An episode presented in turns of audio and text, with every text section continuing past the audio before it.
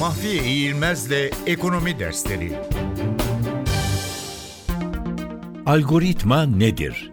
Algoritma belli bir problemi çözmek veya belirli bir amaca ulaşmak için tasarlanan yoldur. Bir problemin çözümü için izlenen yol açısından algoritmik ve sezgisel olmak üzere iki yaklaşım vardır. Algoritmik yaklaşımda çözüm için olası yöntemlerden en uygun olanı seçilir ve yapılması gerekenler adım adım ortaya konulur. Asıl olarak matematik ve bilgisayar biliminde bir işi yapmak için tanımlanan bir başlangıç durumundan başlayarak açıkça belirlenmiş bir son durumunda sonlanan sonlu işlemler kümesini ifade etse de ekonomide de aynı amaçla kullanılmaktadır.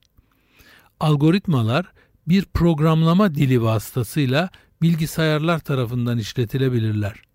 İlk algoritma El-Harezmi tarafından Hisab el-Cebir ve El-Mukabala kitabında sunulmuştur.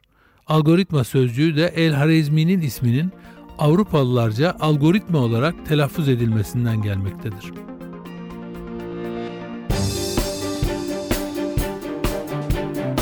Mahfiye İğilmez'le Ekonomi Dersleri